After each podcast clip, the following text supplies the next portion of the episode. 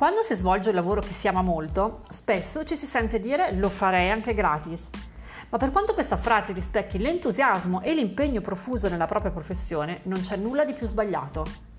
Le cose ricevute gratuitamente non vengono apprezzate, sono percepite come cose o servizi di poco o nessun valore ed è proprio il valore di quello che fai il motivo per cui è giusto chiedere un compenso.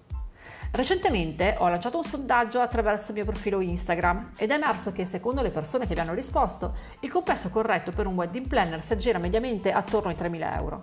È una cifra che senti di meritare? È una cifra sufficiente per rendere la tua attività sostenibile? Sulla prima domanda ho dovuto lavorare molto su me stessa e sul campo prima di poter rispondere un sì convinto. Per quanto riguarda la seconda, invece, anche durante la live class di aprile abbiamo affrontato questo spinoso argomento, calcolatrice alla mano.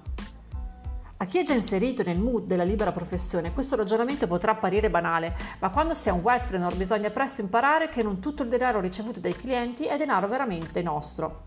In quella cifra sono contenute le tasse e il costo di gestione della nostra attività, affitto dell'ufficio, benzina per l'auto, connessione internet, assistenti da pagare, eccetera. Chi parteciperà alla prossima live class vedrà con i propri occhi come calcolare con oculatezza le proprie entrate, ma per ora impara a distinguere tra i tuoi ricavi e i tuoi guadagni. Se hai appena iniziato il lavoro di wedding planner, forse ti sembrerà un miraggio l'idea di farti pagare 3.000 euro da una coppia di sposi, se non è così buon per te, ma dovrai presto imparare a migliorare questo mindset. Ci sono varie ipotesi su quale compenso chiedere: un forfait, un costo orario, una percentuale sul totale del budget. Sono tutte strade percorribili che dovranno essere vagliate con il proprio commercialista. Il fine è rendere sostenibile nel tempo la tua attività, ricordi? Ma ogni strada deve partire da questo punto, il valore. Non devi farti pagare per il tuo tempo, devi farti pagare per il valore che produci in quel lasso di tempo. Non vendi al cliente 10 appuntamenti, 12 fornitori, 12 ore di coordinazione, gli stai vendendo un risultato e non uno qualsiasi.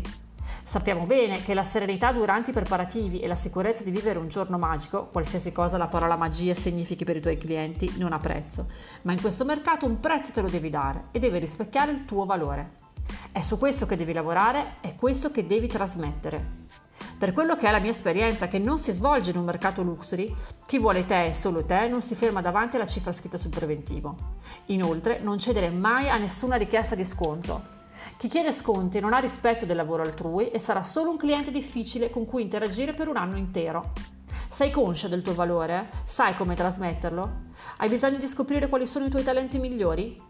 Nella prossima live class, che si terrà domenica 27 ottobre e domenica 3 novembre 2019, affronteremo anche questo lato del lavoro di wedding planner.